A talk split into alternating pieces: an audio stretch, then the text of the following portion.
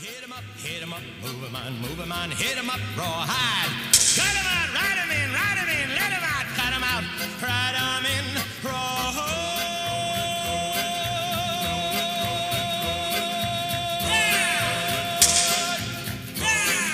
Welcome back, baseball fans, to episode 22 of the Banished to the Pen podcast, the audio component of the website Banished to the Pen, a group baseball blog produced by fans of the Effectively Wild podcast. I am your host, Ryan Sullivan, editor in chief of NatsGM.com and the Baron of all baseball podcasts. This week, I am excited to be joined by two members of the Banished to the Pen crew, Nick Strangis and Tyler Baber. Fellas, welcome and say hello to the internet. Hello, Internet. Good to be back. Hi, Internet. Nice to meet you. That is right. We've got one uh, returning member, and we've got one guy, I believe, joining us for the first time, at least joining me, anyways, for the first time. So, uh, once again, let's start uh, as we kind of do each week and just have you guys introduce yourselves a little bit. Uh, I'll start with Nick. I-, I, said your name first, so we'll start there. Uh, you know, Twitter handle, who you're a fan of, uh, where they can find your work, perhaps behind, besides Banished to the Pen. Just a quick little intro. Sure. Uh, so my name is Nick Strangis, and I am at Caps Orphans on Twitter. And I just contribute to Banished to the Pen, so you can find me at banishedtothepen.com. And I'm a big Cubs fan. I also root for the uh, Twins because that's where my family was originally from. And uh, living in Atlanta, I guess I cheer for the Braves, uh, you know, most of the time as well. So um, I've got some mixed uh, mixed allegiances, but uh, it's all good. So uh, thanks for having me back, Ryan. Yeah, it's great to have you back. Uh, you've been doing some great work, like I said. Uh, you know, obviously you've been doing some write-ups about the Sonoma Stompers, and we're going to touch on them uh, here in a second. Uh, so, Tyler, uh, once again, kind of the same question. Uh, you know, introduce yourself to the internet, please. Yep. So I'm Tyler. You may have heard my brother Chris on the Orioles preview podcast, and you can find me on Twitter at Tyler's Notes. Um, you also may regular les- listeners may have heard me on the um, the Snowpiercer uh, banter episode of the podcast a few months back, and so far, I only really write for Banished to the Pen unless you want to go back about ten years and find some of my uh, music reviews on old now defunct websites. Okay, what kind of music did you write about? I gotta know. Um, well, so it was, uh, it, let's say it was the heyday of like uh, ska and pop punk. So, and I'll leave it at that. Oh, Goldfinger? Oh no, nothing, not nothing that good. Oh lord, that's outstanding. All the bands that came after Goldfinger who really liked Goldfinger but didn't know any more chords than like DCG. Oh, that's now I really want to read these. That and now I really want to hear these bands and see what you. I'm hoping that they're not not findable on Google. So, all right. Well, uh, Tyler, it's great to make your acquaintance. It was throwing me off the uh, last name, and I thought I had had you on the podcast before, so now it makes a lot more sense. So, uh, uh, the first place I want to start this week, uh, Tyler, you're up first.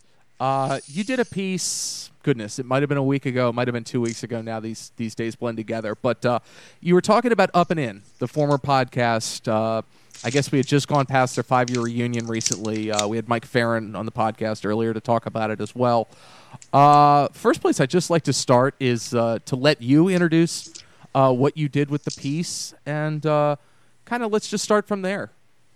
Sure. So it's yeah, it's um, hard to follow Mike Ferrin because he did a great job um, talking to you. I guess uh, the last the last episode, two episodes ago. Um, so listeners who would really like um, an expert and uh, good fan of the Up and In guys, uh, Jason and Kevin, go back and listen to that uh, interview because Mike's a lot smarter than me.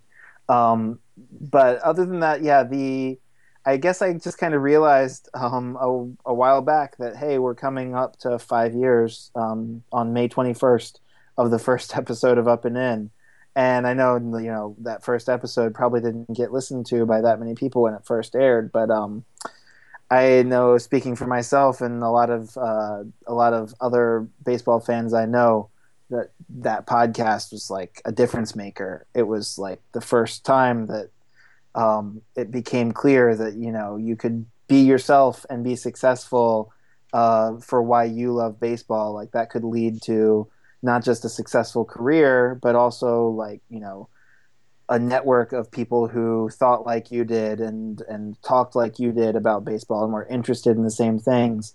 But at the same time, Kevin and Jason were like absolutely just like unbelievably smart. And um, so I had this, you know, I had this thought of, well, um, I loved that podcast. I know just about everybody did. Anybody who's listened to it, um, I haven't heard anybody say that you know they didn't really like it that much. Um, but uh, I thought, well, let's let's try to find other people who were influenced by it or you know, were interviewed on it. Um, all sorts of people like that. Uh, the Facebook group for Up and In is still pretty huge. It's still like just about as many people as are in the Effectively Wild Facebook group um, and it's still relatively active. Um, the the people who were you know just sort of being introduced uh, through the Up and In podcast have all gone on to do like big and huge, uh, awesome things. Um, and so I just kind of wanted to get as many voices as possible to contribute. Um, you know what the podcast meant to them, what its legacy was, and uh, and how it shaped them as fans and I'd love to touch on that, the three of us as well. But the the one thing I do before we digress into that is I, I just wanted to, who did you get to participate in the piece, and uh, was there anybody that gave you a quote or said something that kind of particularly piqued your interest? Sure. So I mean, one of the first people I went out to was Mike Ferrin, and he gave me and he you know he went above and beyond in his response i had like three standard questions that i was asking everybody and he wrote like a paragraph for each one and i really like I wish I could have done a whole piece through his quotes because he just really, um, and we can get into some of the things he said a little bit later. But so I also had um, uh, Andy McCullough, uh, the Kansas City Star, had some fun things to say. Uh, Jorge uh, Arangure, who's now uh, writes for Vice, um, who is well known to regular listeners of the show. Um, Mauricio Rubio from uh, Tino and the new Baseball Prospectus Prospects podcast, and I think about seven other Baseball Prospectus podcasts. Um, let's see, who else? Uh, I had uh, Craig Robinson of Flip Flop Flyball, um, which is a you know fun little thing that was kind of all the rage a couple years ago and hasn't um, uh, hasn't been as active recently, but it was uh, a lot of fun. The guys from Productive Outs, um, I think Ian uh, wrote in, um, and um, Nick, you contributed. Uh, you had given a couple quotes. A couple other fans who are you know, listeners to or readers of um, Banished to the Pen or listeners to Effectively Wild uh, participated as well. Just I like I kind of just cast as wide a net as possible to say, you know, if this was important to you and you're able to give a quote. The it, one it was, person. Oh, I didn't mean to interrupt. I was gonna say it's it was really cool to see like Ian contributing and some of the guys like you said like Craig Robinson because it felt like like reading or like hearing from old friends again. Uh, it was Yeah. kind of funny, but I, I was like, oh, it's a little emotional in here right now because um, I haven't followed Productive Outs as much as I, I wish I could, and um, you know he came up so much or so often in Up and In, and I mean I'm looking back here, I have Craig Robinson's book on my bookshelf behind me, and uh, so it's just cool to like. It's awesome that you caught all those people. Um, I, I couldn't believe it. Um, it's it's funny though, you know, when you ask people about things that they love, how much they're willing to talk to you. Like that's that's great that you you know. Yeah, and there were I mean, yeah. yeah, there were a bunch of people who wanted to contribute, and the timing just didn't work out. I did hear, you know, after the fact from the Cespedes barbecue kids that like, you know, this was just during finals and they couldn't uh, make it, which makes sense. Um, the uh, uh, the Diane from um, Value Over Replacement Grit wanted to contribute and just wasn't able to. A bunch of people weighed in in the comments. I know Ryan, you did. Um, uh, and Russell Carleton did. Diane, that's where she um, popped up. So there were, you know, there were a lot of people who, um, you know, did contribute comments after the fact, and it was clear that, like, you know, this is something that people still think about a lot, and it still really um, means a lot to a lot of people that what this podcast did. And I will say the thing that sort of made me realize, kind of, um, how big this was was like you know this this got link got circulated a lot more than I was kind of expecting it would, and um, both Jason and Kevin sort of tweeted at me and were like, "Hey, this is cool, thanks." And I was like, "Wow, this is like this is like when um, Mean Joe Greene throws you his jersey. like Yeah, this yeah. is this is a cool move." That's Yeah. that's very cool. Um, I, I do want to, uh, and you kind of gave me the perfect segue. There is, I, I want to talk about how you know the podcast influenced us kind of individually. Uh, may, maybe I'll tag Nick in here. Maybe maybe you can start. Just how did the Up and Into podcast? You know, did it affect you? Were you a, a big listener? Just kind of the effect it had.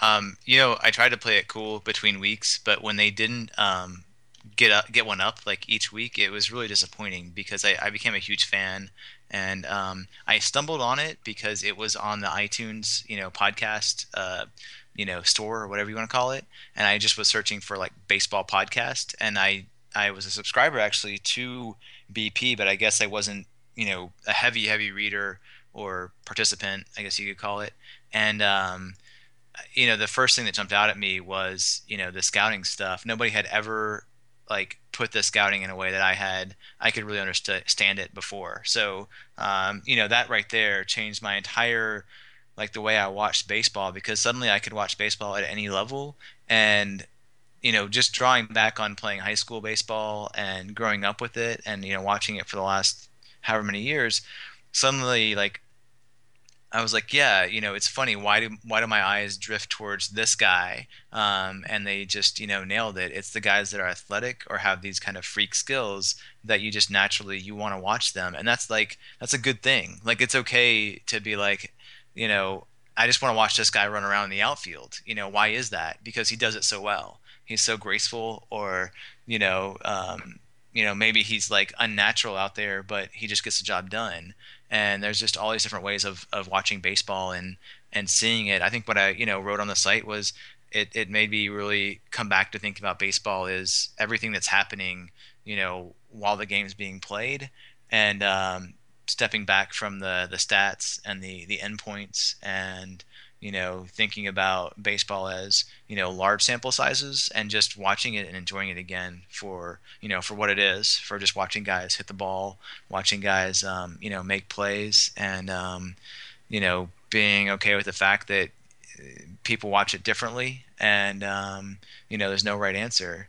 Um, so baseball wise yeah it really changed. It was a big game changer for me and um, I, I don't think I've I've watched any baseball from high school on up, you know, the same way. And just kind of a funny story um, is I went to the BP meetup in Atlanta a couple years ago at Turner Field, and um, I think this is getting on the little on the weird side, but um, I remember like watching the crowd, the the people, you know, who were baseballprospectus.com members, um, as a high school baseball team walked into the gate and watching them watch the baseball players and knowing like yeah they're sizing all these guys up right now. Like they're like yeah that guy's you know i could see a you know a little speed there. I could see you know a pitcher's build there. I can see the projectable body you know or or not or whatever it was it was just kind of funny to know like what was going on in their heads because you know all those guys were there because russell carleton and jason parks were there and um, I, I think you know parks isn't watching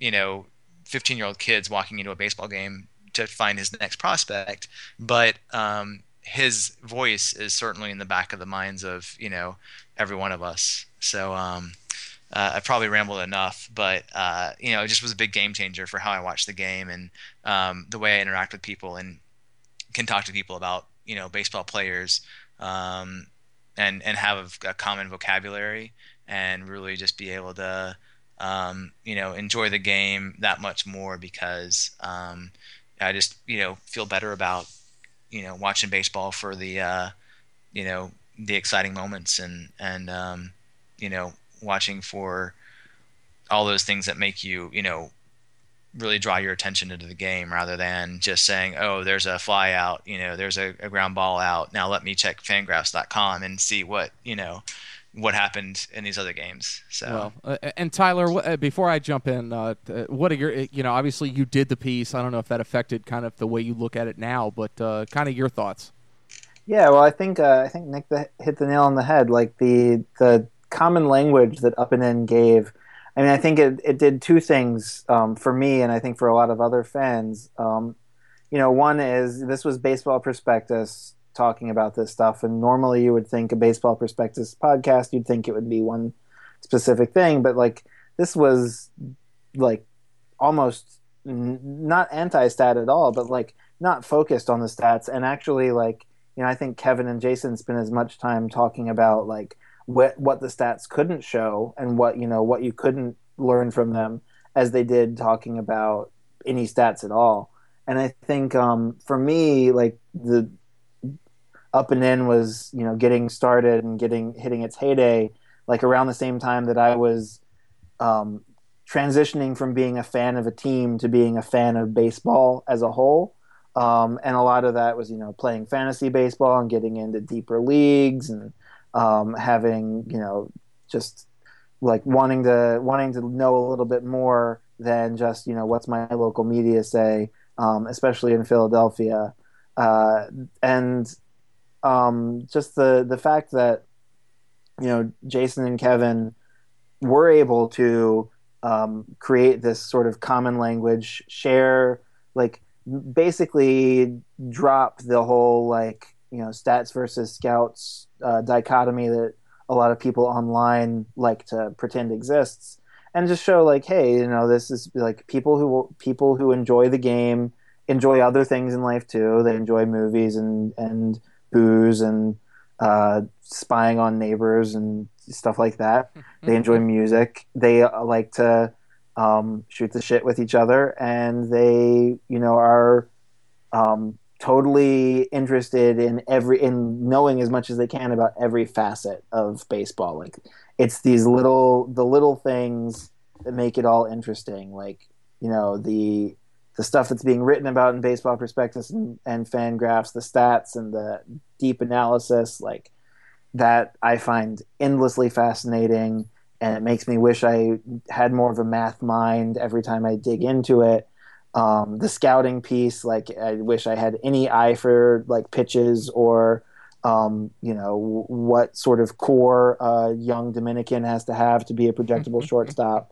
Um, but like I don't, I may not have that the ability to read that stuff as well as um, some of the people who do it every day. But you know, it's it's something to look for and something to think about when I watch the game. That's different than um, you know what your uh, more mainstream uh, ESPN, even Baseball Tonight, or th- their podcasts or things like that, like than what they were covering at the time, and even than what they are now.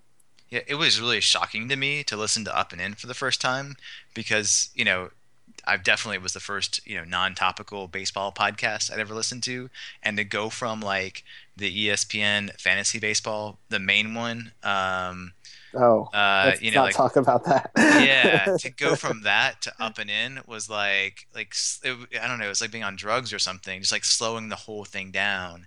Yeah. Um, because they're just it was like wow, these people are just talking to each other. You know, they're just having a conversation. I didn't know you could do this on podcasts, and then here we are doing it now. You know, like Ferrin brought that up. You know, just the legion of baseball podcasts that have come around.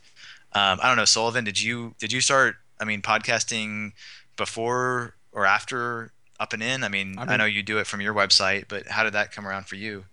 I, I mean, uh, the highest compliment I can try to pay that, you know, up and in is the fact that I wouldn't be running a website today, or I wouldn't be having and hosting podcasts if it wasn't for up and in. And, and I honestly believe that. I think they changed the medium to. It, it allowed people to really think that you don't have to be, you know, Karl Ravech or Buster Olney or have this ESPN platform or what have you. I mean, they really brought it to a level where, yeah, and, and Baseball perspectives is a mega platform. I'm not trying to take away from it in that respect, but they made it sound like it was two friends who really knew a ton about baseball, but also just knew, just wanted to talk for an hour or two a week. I mean, do you remember what Jason's audio quality sounded like, like week to week? You never knew what you're gonna get, and it, half the time it was like through a tunnel. So yeah, And and, you you sound great, Ryan. So I mean, you're like way better than he ever did. and it was So- always, you know, what state of mind was Jason in? I mean, he went through a divorce while we were listening to this podcast. I mean, he was very real about that. I think that's, yeah. it, you know, if it wasn't a, fr- a legitimate friend of his, uh, you know, Kevin, it, we never would have gotten that honesty. And and I think that was phenomenally interesting. I thought it was amazing how they made you know Kevin's mom a focal point. I- I still go back and listen to those shows. She makes me laugh every single time I listen to it. I mean, when I'm Yeah. if I'm having a bad day, I immediately go to that and I immediately start belly laughing when she starts going. You mean the Dodgers moved to Los Angeles? I mean, just uh, I mean, it happened 40 years ago, and that's her favorite Right. team. I mean, just things like that. It was And amazing. Brooklyn's still going to win the World Series Oh, this year. So it was amazing. gonna happen. And It's then the happen. and then the random guests who all of a sudden became popular, or you know the bands that all of a sudden I would listen to their music, and I would never listen to punk rock like Kevin would listen to, but next thing I know, I'm listening to it, and I'm like, oh, these guys are pretty good, and I, I'm always I got to meet Jason uh, last year and and had lunch with him and interviewed him, and he- is so phenomenally smart and interesting that once you sit down with him, you kind of get why the podcast was so good. I mean, he is so worldly smart. I mean, I think he was a, Ivy League educated English major. I mean, th- he's phenomenally interesting, and and Kevin is the same. I mean, and, and the other thing that I'd love to mention as well is just they made it more, and we've said it, but they've made it much more approachable. You know, neither one of these guys were professional baseball players. I think Jason played a little bit in high school. I don't even think Kevin played in high school. And now look at where they are. I mean, Jason's got a major job with the Cubs, and Kevin Goldstein's got a, a, a director of all minor leagues or something. A, a minor Pro league scouting Director of director pro for, scouting, yeah. for Thank- the Astros. Thank you. I mean, that's a, a mega job for a guy that had never been in baseball. I mean, I, I think that it's, I, I think it showed that people with a lot of desire and wanting to know about prospects or draftees or whatever could do it. I think it made it more accessible, and I think that's made, I I think that's made the scouting writing on the internet better. I think what Jason did, you know, at, at BP is something that'll be that should forever be.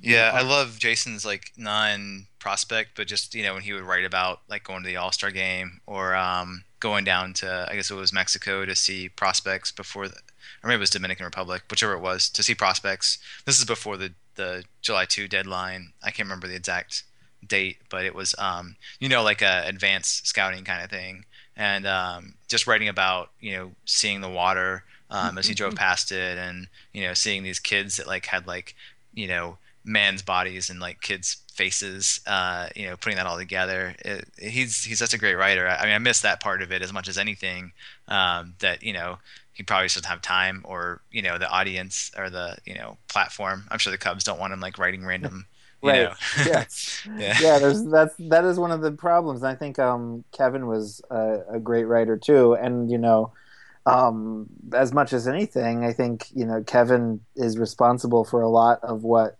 um, modern baseball's prospectus has become because you know he was he was basically in charge of that site for several years, and I think uh, whether Ben was directly after him or not, I don't remember, but um, in terms of uh, managing editor, but um, you know he was you know he was a, a key piece. And jason wasn't even like a- associated with baseball prospectus when the podcast started. It was just like hi i'm kevin and here's one of my friends who writes for a rangers blog that you've never heard of and we're going to talk to you for two hours every week more or less and we're going to chat about whatever the hell we feel like. And that like that in and of itself just was yeah it felt revolutionary but it also was like it would not have worked if they weren't both so interesting. And I also would like to just I thought it was interesting that when they would talk at the end about where they were going and I think it gave an insight into how hard you know the guys work in the industry whether you want to call them scouts you want to call them writers or evaluators or whatever you want to call them. I mean they were at a game every night and they knew six days in you know oh i'm going to be here and then i'm traveling here and then i'm going to be here. I mean I, I think it gives it a much different perspective than maybe what a lot of people thought of oh they go to a game once in a while and they watch a game on tv i mean no Yeah, they're, they're that's a busting their huge thing. every day and they're at the park at three o'clock for a seven o'clock game watching bp and I- I thought that was another insight that they gave that uh, perhaps that we didn't know. Uh, now, the other, if you want to say there's a negative, they have created an entire culture where people drop rig, want, slack, yes sparkle. I think um, I think uh, my favorite quote from the whole piece, well, my second favorite quote was uh, Andy uh, saying about basically like you know Jason, everyone's taking Jason too far, and everyone's like, uh, I just wish writers would stop saying nonsense like uh, eighty grade smut. Like yeah, yeah. that's there's this whole culture of um, wannabe scouts who, you know, who are all saying the same thing, who aren't trying to do, who aren't who aren't putting in the hours that you have to put just to be like a entry level cross checker or whatever. Like it's that is not a glamorous job, and scouting in and of itself is not glamorous. There's a reason that you know all the men who do it are 60 years old and grumpy as hell it's because like it's it's just not fun. Yeah, you know, it's funny you mentioned that because I I looked up like during the podcast, I guess. Um, you know, everybody has like the big player from their hometown, and mine was Austin Kearns. So I, I found the scout that signed him for the Reds, and you would think that you know it's a pretty good find. Like ba- Kentucky's not a big hotbed for baseball talent. They got a um, you know rookie of the year candidate, and a guy who had a decent career uh, out of a first round pick, and um, that guy's not working in baseball anymore to say the least. Like he just like sells stuff or something, and I was like, there you go, like there you have it. Um, Yeah. You know, signs the first round pick, or you know, scouts the first round pick um, you know, and and well, this was like five years ago. You know, maybe he coaches or something now, I think, but you know, not a scout anymore. So uh, yeah, there you have it. It's it's funny, and, and that's why I'm never, you know, somebody asked me like, what's my end game for like contributing to Banished to the Pen, and that's it. Like, I'm not going to be a scout. I'm not going to work in a front office. I don't have ten years of, you know, I'm probably the same age as Jason or close to it. I don't have 10 years of scouting experience at this point in my Yeah. life. It's not going to happen. so, yeah. Um, and Jason's language is his own. You know, that's what I liked about it. I liked having, you know, the joking around about want and rig and all that, but exactly when you see it over and over again on Twitter, it's like that's that those are his words, you know. so, I yeah, don't I don't mind want, but rig has definitely been overused.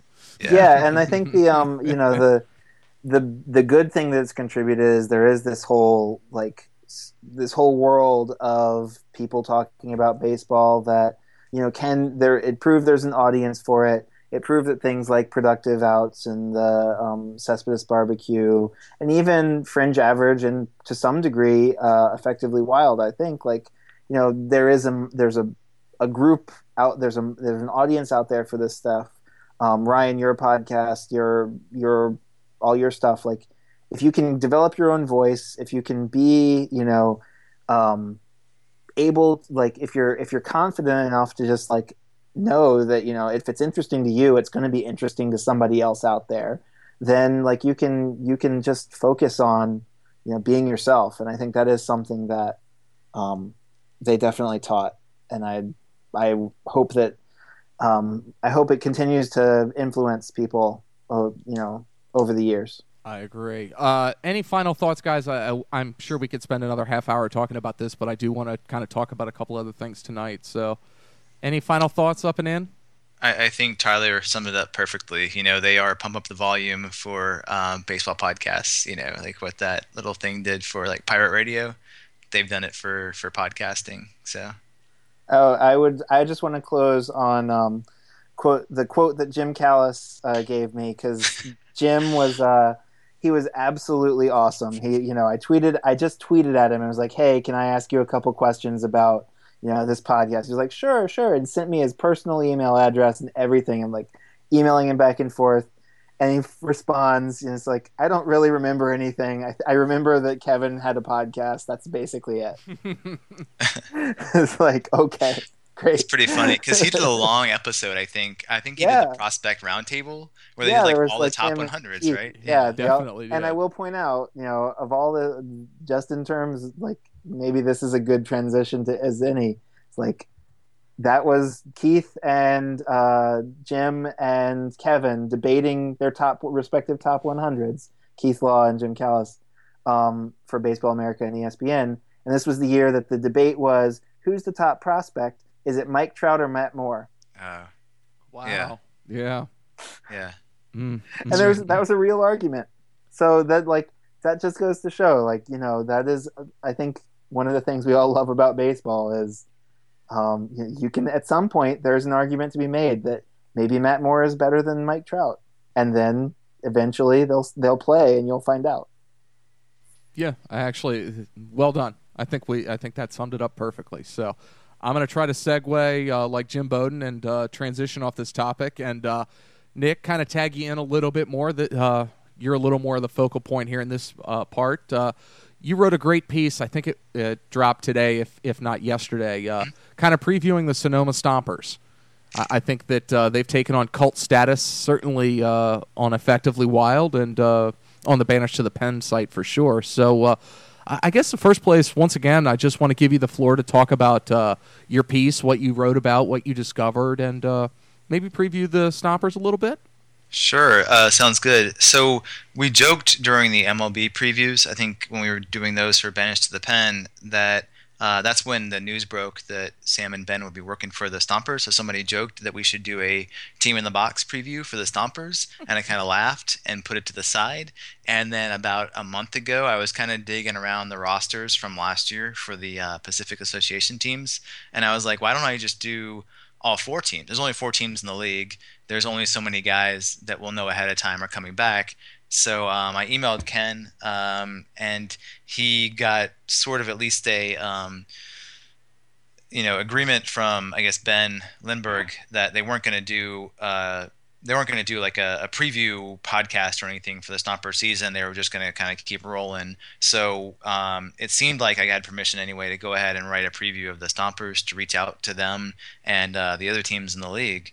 So um, you know that's where we went with it. As I emailed the um, the media relations directors for three of the teams, and um, one of the teams they're the Pittsburg Diamonds who are playing the Stompers right now as we're recording. Actually, um, they uh, actually were kind of going through some changes. So I didn't get a hold of them until this last week. They they actually made a change, you know, serendipitously on their Facebook page. They put up their new logo, their new team name. They went from the Mettle to the diamonds, and they said, "Hey, we have a new website." So I clicked on it, and I was like. Uh, hey, there's actually a media relations contact, or there's actually a contact us link now, finally. so um, it was pretty awesome. I got, you know, just like what uh, Tyler was saying about you know asking people for information about up and in like I, I, got emails right right away from some of these guys when I emailed them, and some of them took a few days, but they were really open to the idea of just let's talk about your team and let's talk about the league.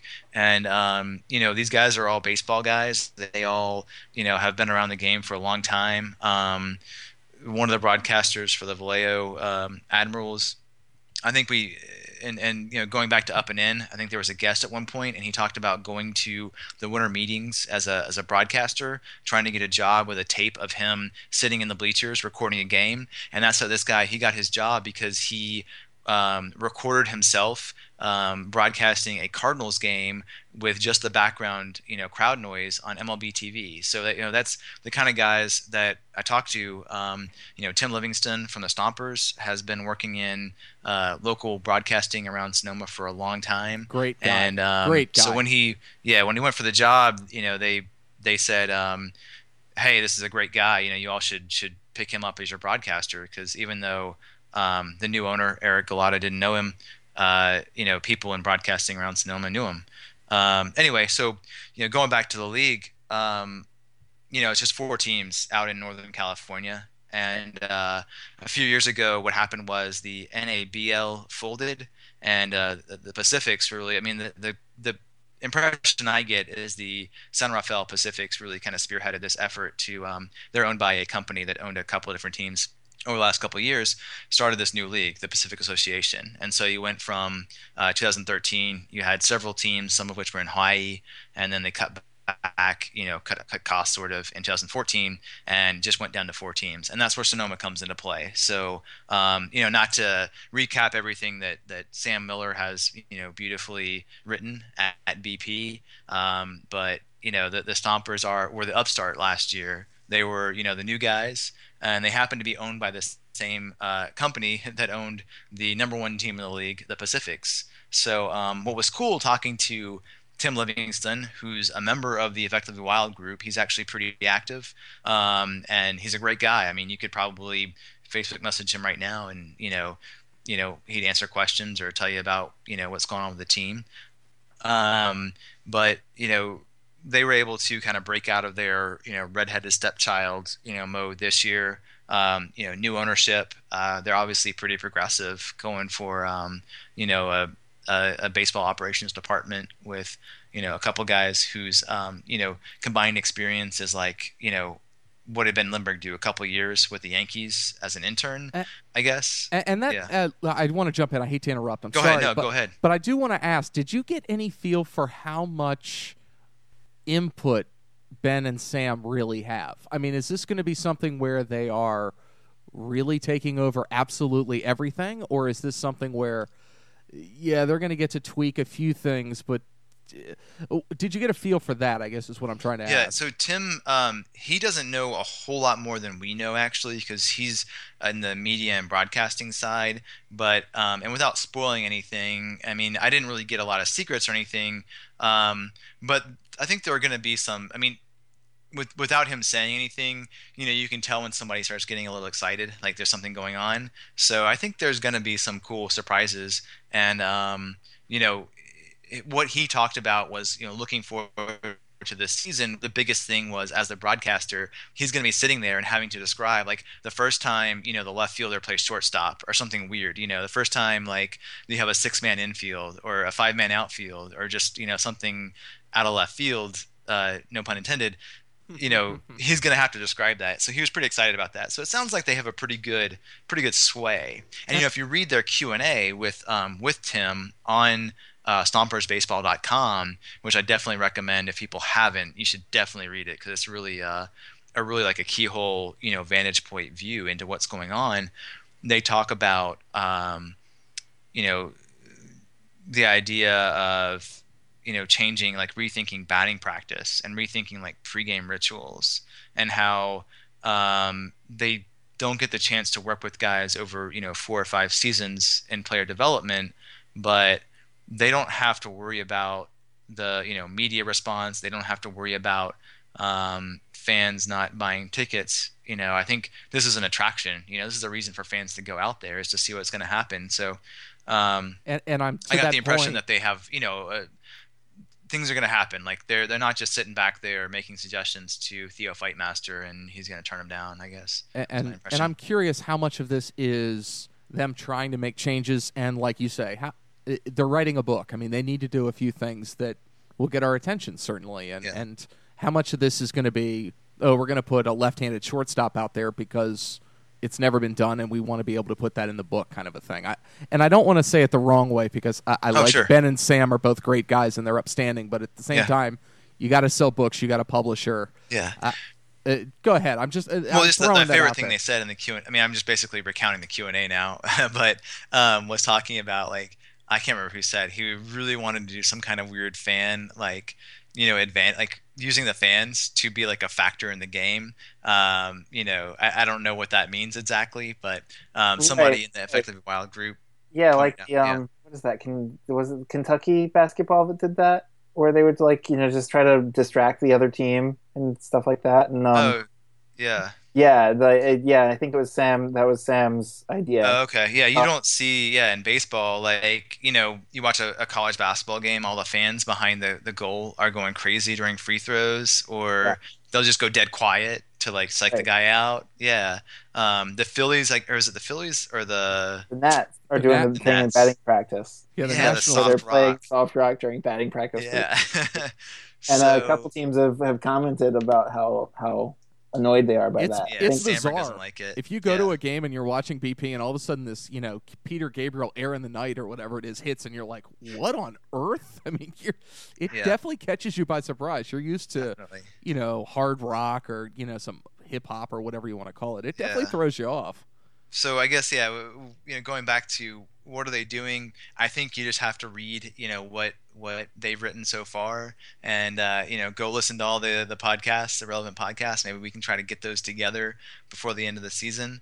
Um, and you know, listen to games. It's it's uh, I put a some links on the um, article. I think what I just saw from Tim Livingston was that the actual video streaming won't be available until a little bit later in the season, but you can get on the um, uh, what is it, the TuneIn Radio app, and you can listen to the games live. Um, right now, we're not getting the uh, what is it, SVTV 27 streaming or the radio streaming off their website, the local broadcast website, but um, he is streaming through the TuneIn Radio app. So um, you know, I know when I get off of this podcast, I'm probably going to go uh, listen to that until I you know doze off or whatever.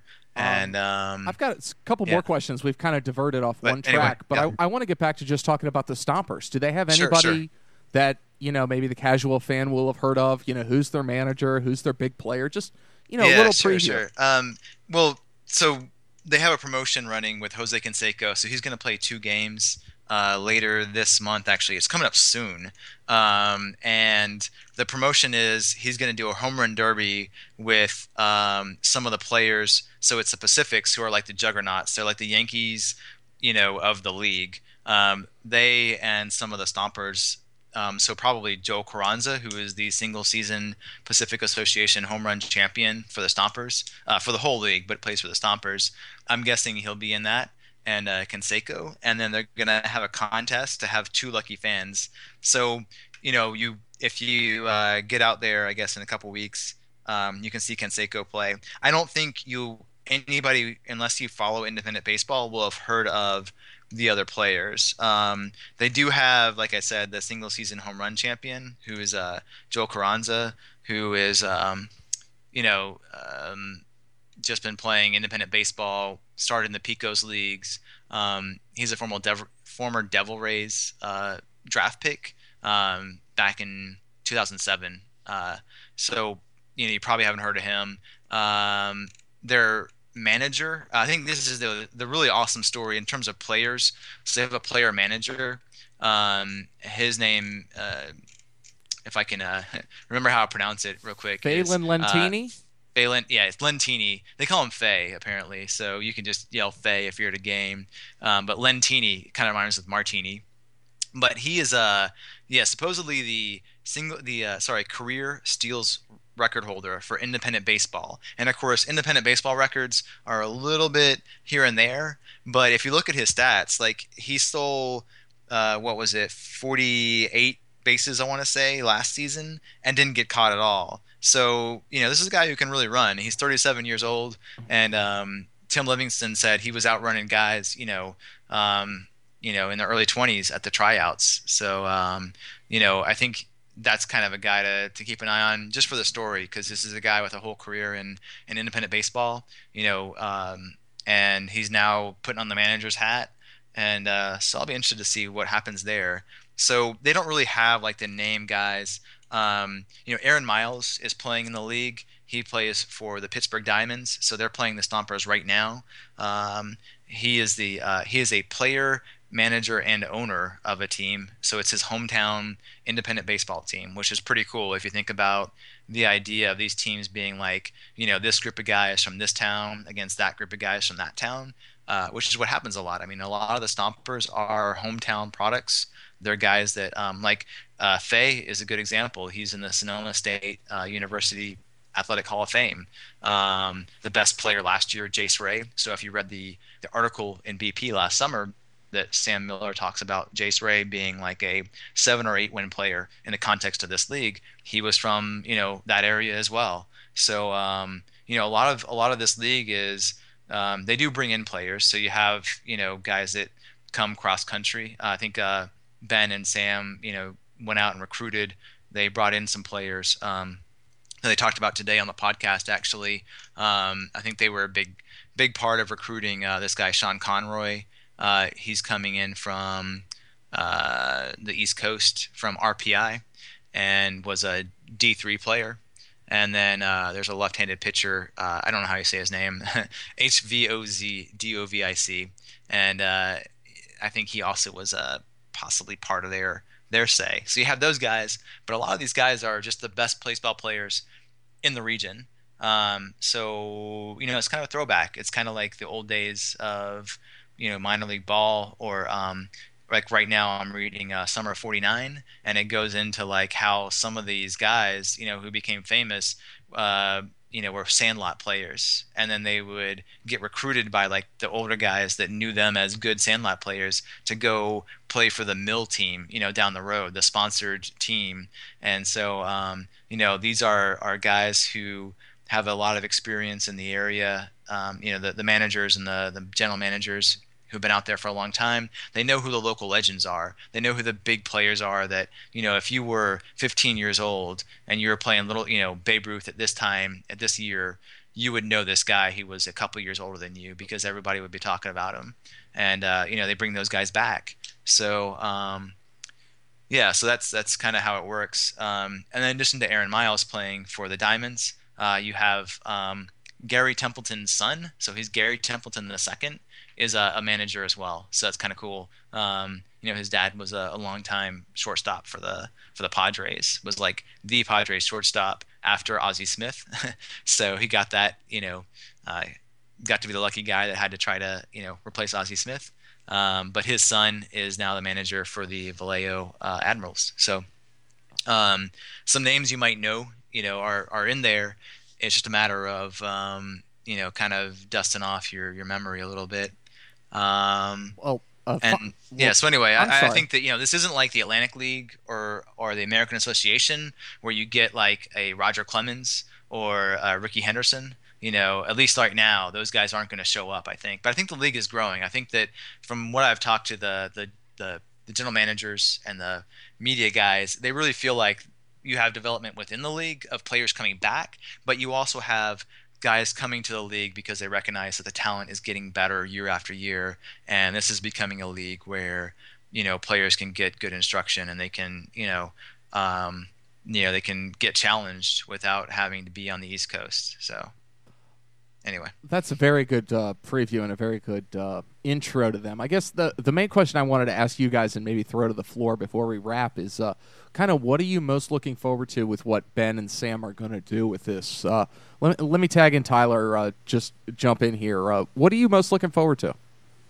I I think uh, I I can't say what I'd be looking forward to because I'm I'm really it seems mysterious. Like I feel like they've been carrying this about with such an air of mystery, That, and maybe point. some of it is is to drum up interest. But I think most of it it's like the sort of thing that um you know if they were Reds managers they'd be cussing us out for asking that sort of question. Um, because what is what right is it for us to know? We're just fans. It's you know. But in any case, like I'm I'm really just curious to see mostly like you know if you're talking about a four team indie league like this is the stakes the stakes in some ways couldn't be lower but we're also talking about you know two writers who are finally in a position where they have to put their money where their mouth is. And you know ben and sam are probably the least um, hot take oriented baseball writers who have ever been paid. Uh, but they're you know they're in a position that you know everybody imagines themselves in and they they kind of have to prove something. So if they go out there and they do all the traditional um, you know reason like ways the game is played or they do crazy wild stuff like you know I, I don't even know what an example would be. I guess ambidextrous pitchers and left-handed shortstops and um, shifts so extreme they make that korean uh, um, outfielder who ended up going behind the catcher look look normal. You know if they do stuff like that that'd be cool. If they go out there and they do small ball and bunt and steal like that would be interesting too because we'll have a chance to know like you know why did they why did they do that? How did how did actually being involved in the day to day how the game is going to be played who are the players what's the lineup? Like how does that change their point of view as writers and fans that's the thing that i'm really interested in because i think they're both um, intellectual and esoteric enough. They're going to be able to think through like well i came into this really expecting to be able to do you know crowd distraction. And maybe at the end of the season that didn't work. And they found that you know the thing that worked was you know, having the pitcher bunt. Um, i don't know if this is the h league or not. I don't know if it's a wood bat league or not. There's so like you know, oh, the maybe answer is yes. Uh, I think at least I don't know if it's all the time, but they use a they do use a DH. So okay um, and sometimes pitchers hit, and sometimes hitters pitch. Um, so I'll get to that in a minute. But go ahead. I ahead. will say I will Yeah. absolutely be disappointed if there are not position players pitching in most games. Okay. All right, Nick. Uh, anything to add? I think Taylor or Taylor Tyler nailed it. Uh, Yeah. But uh, any thoughts? Um, yeah, I guess you know, I, one thing that he kind of touched on that I'm really curious to hear back from them later is like when you're just in scouting, um, say uh, it seems like everybody has to be friends with everybody because it's a it's a human network, you know, job and you have to please people and have them like you. So it's almost like people won't say bad things about other people and they're kind of touchy about who, you know, what prospects they'll say bad things about, especially if they want to work maybe, you know, in if you're like a, a uh, you know, if you're doing scouting for a website like BP or uh, Fangraphs, you may want to work in a front office someday, or you may want to work for a team. So you got to be careful about who you criticize, what players you criticize. You know, with with the statistical side of baseball and just being writers, you know, for the last however many years with Sam and Ben, they can kind of like make jokes about Aaron Miles playing independent baseball, or you know, um, one of the things in the article is you know, kind of making a, a joke um, uh, about one of the uh, you know veteran baseball players that was playing last summer in the league who uh, you know was doing like a charity uh, thing. And um, so you know he's like a two two outcome player at this point is what he said he can strike out and he can walk um, shoot and he, oh it's Eric Burns. sorry so my question for them would be like now that you're in the league you have to look at people in the eye every day do you have to I mean do you have to watch kind of what you say about players, you know, to other people? Um, you know, do you have to kind of watch your tone a little bit? Is it is it more difficult for you to kind of hold back and um, you know walk away from the freedoms that just podcasting and writing afford you?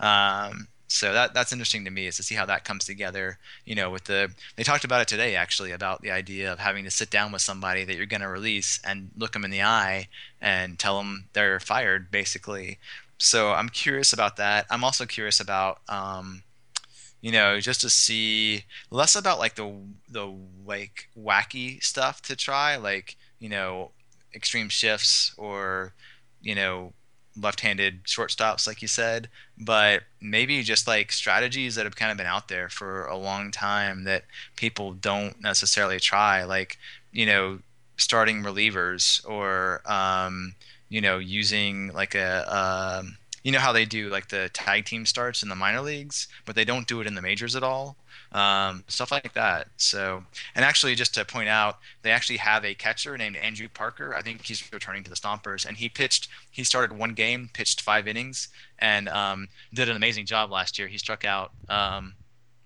in his one start, he struck out five batters and only walked one. So I didn't catch when that happened. I, I unfortunately didn't get the whole story, but I, I really hope that we see some more position players pitching uh, with their team. Um, there are some some two way players in the league. Uh, one guy is returning to um, to uh, Pittsburg this season, so I, I do want to see more of that. I want to see them stretching, you know, players and seeing what happens when they, you know, have uh, maybe a third baseman go play center field or a shortstop, you know, I don't know, try catching. So we'll see.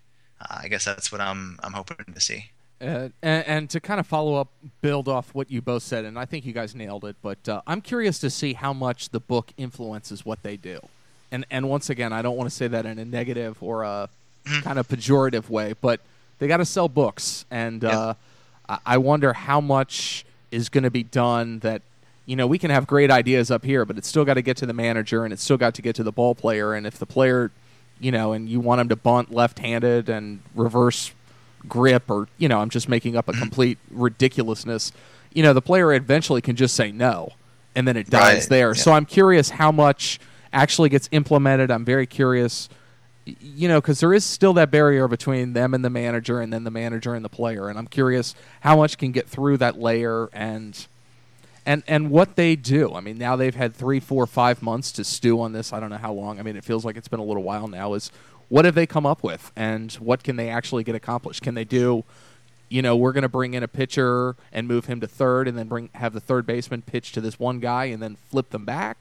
I mean, that's not that crazy, although we don't see it in the majors, but is it going to be yeah. stuff like that or are we going to see you know, eight players on one side of the field and, and one player on, on the left side, you know, dramatic shifts and changes of that nature. So I'm I'm curious more in how much they can implement from their role you know, with the fact that they may only be doing this for one year, they aren't the owners of the team and they still aren't the manager. I'm curious how much power they'll have, so to speak.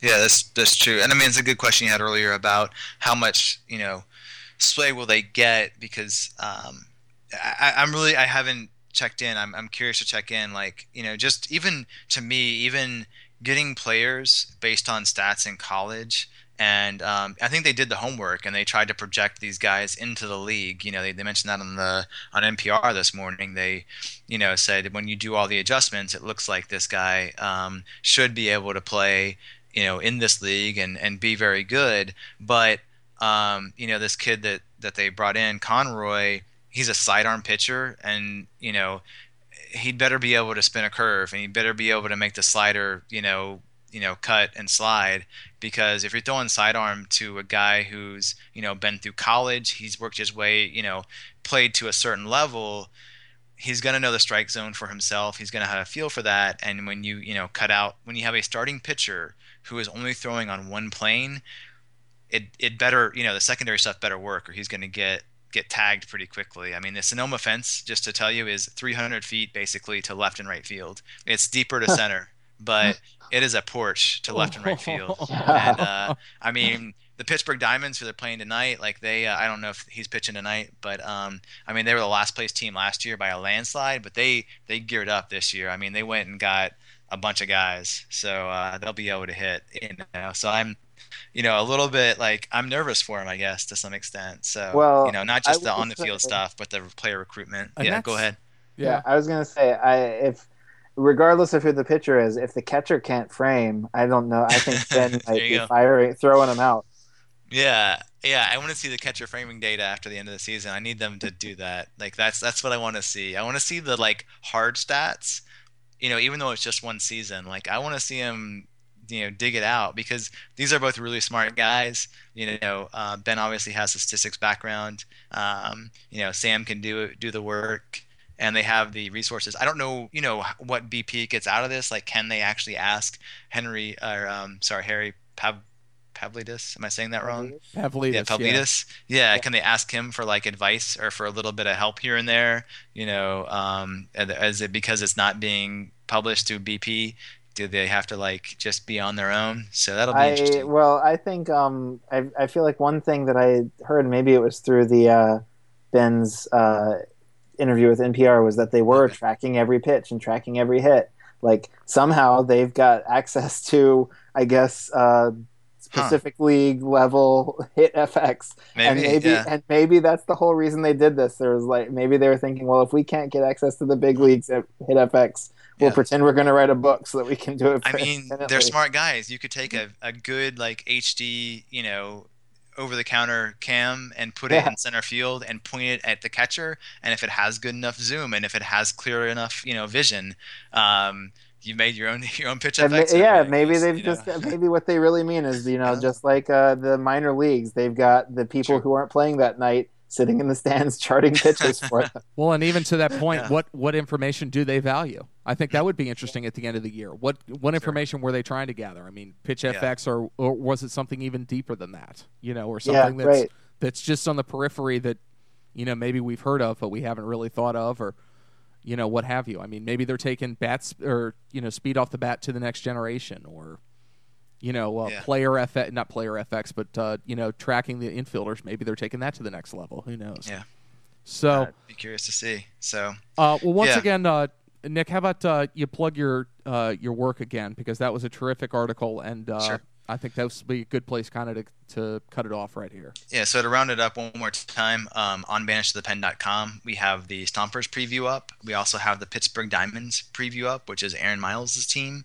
Uh, tomorrow, uh, if I, as long as I get enough sleep, I'll have the uh, Admirals, the Vallejo Hat Admirals, who came within one game of making it to the uh, championship game last year.